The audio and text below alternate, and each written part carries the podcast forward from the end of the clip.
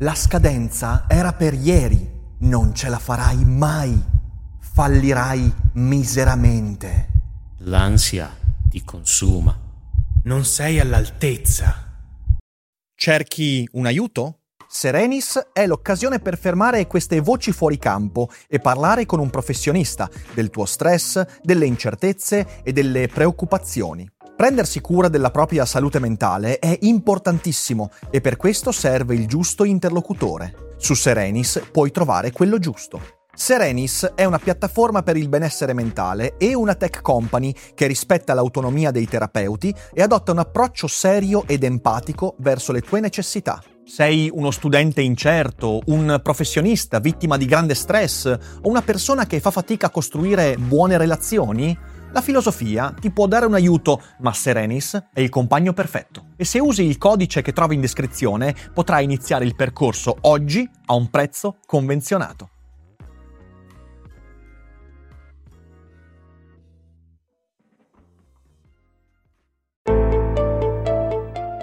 Daily Cogito. Svegliarsi per pensare oppure pensare per svegliarsi. Ogni mattina, dal lunedì al venerdì, con Ric Dufer.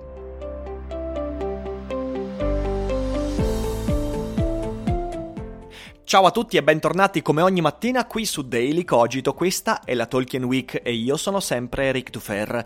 Ed è venerdì, il che significa purtroppo che la Tolkien Week volge verso il suo termine, siamo al quinto episodio, domani si sta in pausa e domenica però, domenica ci aspetta lo speciale di Philosopher So Good con un'altra oretta di discussioni, approfondimenti, risposte a domande ancora aperte, ad obiezioni, esplorazioni di mondi, personaggi, concetti e insomma, un'altra oretta in compagnia di questo genio, genio della narrativa e non solo.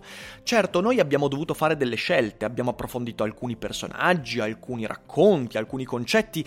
Non basterebbero 5 mesi di Daily Cogito per sviscerare anche solo il 10% del mondo tolkieniano, perciò in una settimana quello che ho potuto fare è darvi degli spunti, degli sprazzi nel buio, per spingervi a leggere Tolkien se già non l'avete fatto e se l'avete già fatto invece a leggerlo con occhi diversi. E la stessa cosa cercheremo di fare quest'oggi, perché? Perché in realtà realtà una buona parte del lavoro fatto durante questa settimana è un lavoro di debunking. In fin dei conti abbiamo cercato di capire qual è il vero Tolkien in mezzo al, ai fraintendimenti, alle interpretazioni forzate o sbagliate e anche oggi cerchiamo di farlo perché oggi ci chiediamo che ruolo riveste il femminile in Tolkien. Vedete, Tolkien è stato spesso accusato di maschilismo per un criterio quantitativo. Nelle sue storie ci sono poche donne e questo, e questo, sembra voler dire che le donne non sono importanti. Certo, questo è rafforzato dall'interpretazione fraintesa di cui ho parlato negli scorsi episodi quando ho detto che Tolkien, soprattutto qui in Italia per molto tempo, purtroppo è stato usato da una destra, ovviamente maschilista, ovviamente neofascista, eccetera, eccetera, eroista e, e, testosteronista, perché ovviamente è una parte politica che ha bisogno di compensazione, e quindi la percezione di un Tolkien nemico delle donne si è rafforzata.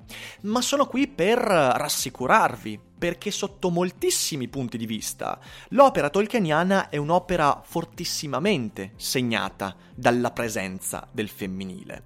Soprattutto ricordatevi che il fatto che ci siano poche donne non significa assolutamente nulla. Perché ci sono poche donne? Beh, è presto detto, perché comunque l'epica tolkieniana è un'epica che si rifà a un canone medievalista. E che ci piaccia o no, Purtroppo, nell'epoca medievale, nell'epica, Tol- nell'epica, a cui Tolkien si rifà, ci sono poche donne. Ma oltre a questo, nell'epica di riferimento, quindi nella saga di Artù, nella saga di, del Beowulf, eccetera, eccetera, non solo ci sono poche donne, ma sono anche estremamente comprimarie, cioè non sono protagoniste, non hanno forza, sono sempre messe sullo sfondo quelle rare volte in cui ci sono. Ma Tolkien fa un'operazione straordinaria, non si accontenta di prendere spunto da queste epiche, ma come abbiamo visto nell'episodio sull'eroismo riluttante, Tolkien manipola, cambia, reinterpreta quei canoni perché il suo tentativo non era un tentativo di ricalcare le orme degli autori passati, non era il tentativo di citare e basta, non è un citazionista Tolkien, Tolkien prende spunto e vuole creare un'epica per il nostro tempo. E nel nostro tempo la donna ha un ruolo diverso e Tolkien lo sa benissimo.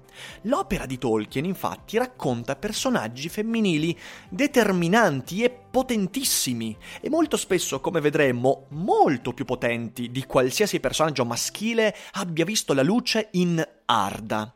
Ma prima di tutto dobbiamo ricordarci di una cosa, che tutti quanti i personaggi importanti, positivi nell'epica tolkieniana, anche i personaggi maschili, tengono in sé un lato femminile spiccato e di nuovo vi riporto al, all'episodio di ieri sugli eroi riluttanti. Faramir e Aragorn sono, eh, sono, sono personaggi che veramente sono segnati da un bilanciamento fra il maschile, quindi la forza, il coraggio, l'abnegazione e e femminili, quindi la cura di sé e degli altri, la saggezza, la ponderanza, eccetera, eccetera. Mentre i personaggi che hanno espunto da sé completamente la parte femminile, diciamo i personaggi che rivestono il ruolo di padre e padrone, e mi vengono in mente Fianor con il suo fratricidio, Boromir con il suo rifiuto della fragilità, o Thorin con sua, eh, il, il, suo slancio verso il destino, verso l'abnegazione, verso il coraggio, eccetera, eccetera. Questi sono personaggi che finiscono per fallire miseramente, senza possibilità di ricorso. Invece, i personaggi femminili sono anche in controtendenza sulla tradizione a cui Tolkien si rifà. Sono in controtendenza per esempio con la tradizione favolistica, di cui Tolkien è un grande esperto e un grande estimatore. Perché? Perché ad esempio, mentre nella tradizione favolistica è sempre, è sempre l'uomo a sacrificarsi, è sempre il personaggio maschile a sacrificarsi, nell'epica tolkieniana molto spesso sono le donne a sacrificarsi per salvare l'uomo. Mi vengono in mente tanti esempi, tantissimi, ma uno su tutti. Eh, non è l'uomo che scende negli inferi, che quindi scende per salvare la donna, ma nella favola di Beren e Lúthien, che chiamo favola perché è di fatto una favola, anche se all'interno di un corpus molto più vasto, nella storia di Beren e Lúthien è quest'ultima che scende in Mandos, cioè nel, eh, nel, nel, nel regno degli inferi, nel regno dei morti, per reclamare Beren, perduto ormai dopo le, le vicissitudini raccontate. Quindi non solo Lúthien ha il coraggio di prendere in mano la sua vita e lasciando dietro di sé il suo lignaggio nobile di mezzelfo, il suo potere e tutto quanto, scende negli inferi per salvare il suo amato. Il sacrificio è suo. Ma ci sono tanti altri sacrifici, per esempio Arwen e di nuovo Luthien rinunciano all'immortalità. Mentre dall'altro lato Ber- Beren e Aragorn sono da un lato dei personaggi eh, che vengono quindi salvati, Dall'altro sono personaggi che, come ho detto prima, tengono in sé, sono personaggi positivi perché tengono in se stessi una parte di femminile, perché entrambi sono segnati da un'insicurezza, da una fragilità, da quella fragilità della saggezza e della cura, la cura di sé e degli altri, che nella tradizione letteraria è parte integrante di, del, del mondo del femminile. Quindi, tutte queste sono una controtendenza rispetto alla tradizione sia favolistica che dell'epica classica, dell'epica celtica, anglosassone a cui Tolkien si rifà. Infine c'è un personaggio che per me rappresenta perfettamente il motivo per cui considerare Tolkien maschilista è fuori di testa. Galadriel. Galadriel è un personaggio straordinario perché, a differenza di quasi tutti gli altri personaggi, anche quelli che hanno il suo stesso lignaggio quasi divino, basta a se stessa, al punto che il suo successo eh, si manifesta laddove tutti falliscono, il rifiuto del potere supremo. Quella scena che peraltro, ecco lì nel film è resa molto bene in realtà, quella scena in cui Frodo dice eh, a Galadriel io ti offro l'anello, cioè io non sono all'altezza, ti offro l'anello, Galadriel di fronte alla tentazione riesce a resistere. E di nuovo, scusatemi, ma io sono eh, su questo ho, ho, sparso indizi per tutta quanta la Tolkien Week, ma ci tengo particolarmente. Pensate a quanto si discosta anche questo elemento dal, possiamo dirlo, l'epica biblica. Laddove la donna è sempre dipinta come colei che non solo cade nella tentazione, ma che diventa il motivo stesso della tentazione, che diventa il sentiero verso la tentazione, del peccato, del peccato originale, eccetera, eccetera. Eh, voglio dire, nella Genesi biblica è Eva che cade in tentazione, che sfida Dio e il suo comando e quindi fa cadere tutti dall'Eden sulla terra. Mentre in Tolkien in tentazione cadono sempre gli uomini Isildur contro Galadriel. Questo è un punto fondamentale che ci dice di nuovo che certo, come ho detto varie volte, Tolkien è un pensatore e un autore cristiano, ma non lo è in senso totale, non lo è in senso, eh, su, diciamo così, eh, completo, perché sotto molteplici, molteplici, punti di vista si discosta e questo è un tema che riprenderemo sotto altri punti di vista nello speciale di domenica. La donna non è debole in Tolkien, quindi certamente se adottassimo un criterio quantitativo potremmo dire vabbè Tolkien è maschilista. Ci sono poche donne, una donna ogni otto personaggi maschili. Forse non lo so, adesso ho sparato un numero a caso, ma circa potremmo essere lì. Ma dall'altro lato, se adottassimo un criterio qualitativo, ci accorgeremmo che le donne in Tolkien sono preponderanti, sono più forti, sono più sagge, sono, eh, resistono alla, te- alla, tentazione, fanno la guerra meglio, pensate poi a, eh, a Ewin. Insomma, ma quale maschilismo? E poi c'è un altro personaggio femminile che, vabbè, certo, non è, non è, la donna con cui passeresti volentieri una serata dopo aver preso l'appuntamento su Tinder, però Shelob.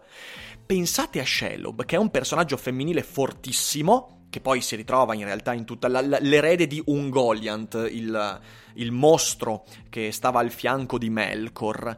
A differenza di Ungoliant, Shelob si discosta dal Signore Oscuro, sceglie l'indipendenza perché sul passo di Kiritungol, dove poi Frodo e Sam dovranno, dovranno, transitare per entrare in Mordor, c'è il piccolo regno indipendente di Shelob. Shelob non sta agli ordini di Sauron ed è, credo, l'unica creatura di tutta Mordor che è indipendente dal potere del Signore Oscuro. Anche qui c'è una centralità fortissima del femminile, persino nella malvagità. Cosa che rende Tolkien, mi dispiace, anche originale rispetto a tanti discorsi del, de, delle epiche contemporanee, in cui troppo spesso la tendenza del social justice warrior prevale e in cui il femminile deve essere sempre tradotto con un politically correct molto molto fastidioso.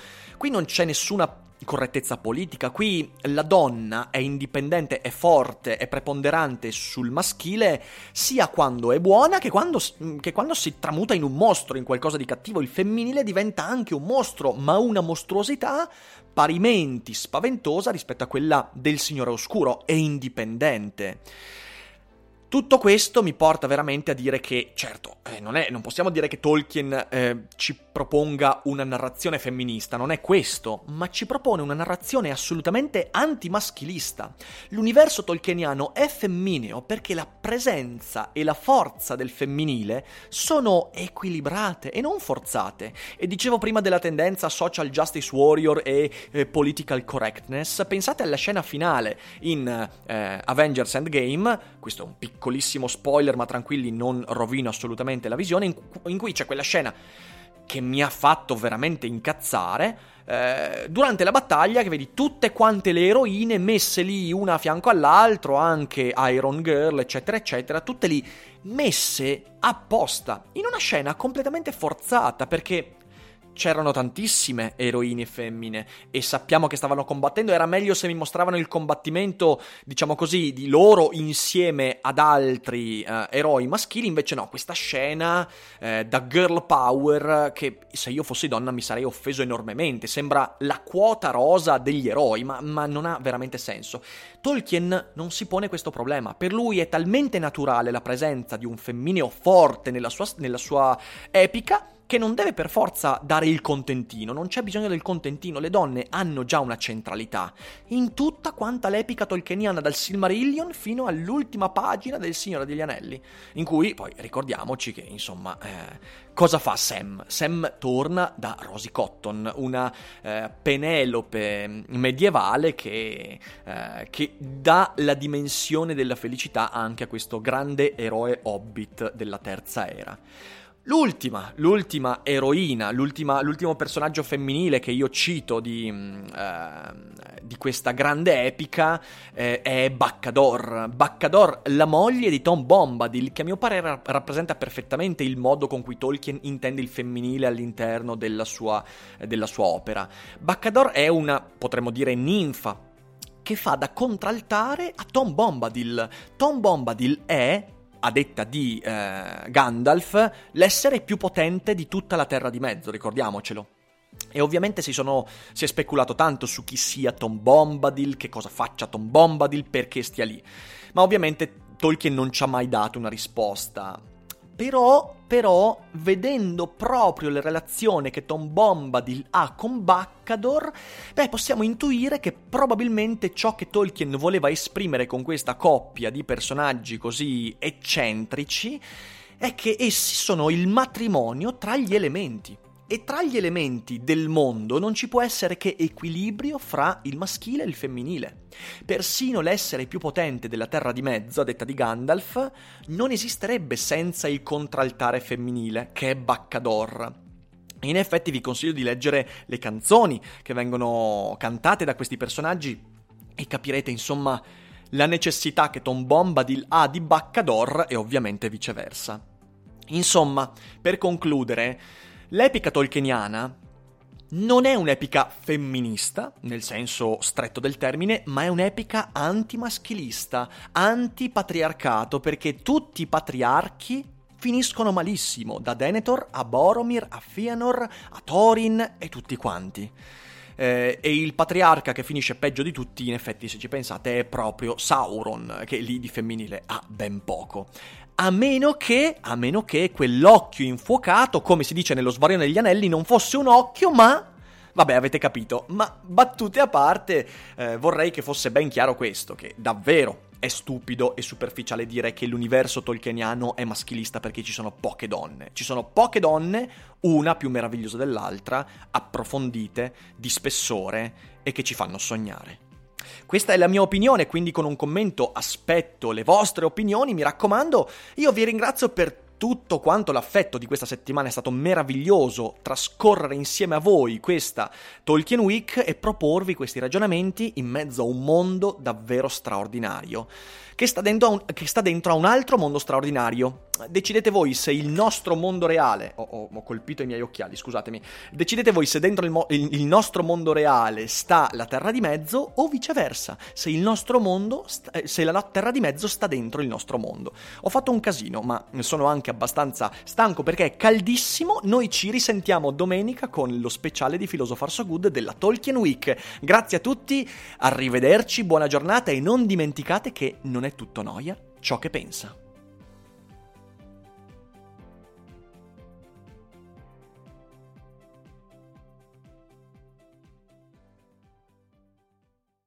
Notte. Piove da ore. Non c'è corrente elettrica. Niente linea telefonica. Tu sei lì mentre centinaia di persone gridano aiuto. E l'acqua continua a salire. Io sono Marco Cortesi. Io sono Mara Moschini. E insieme vi porteremo nel vivo di uno dei più gravi disastri climatici mai avvenuti nel nostro paese. Questo è Fango. Ascoltalo ora su tutte le piattaforme di podcast.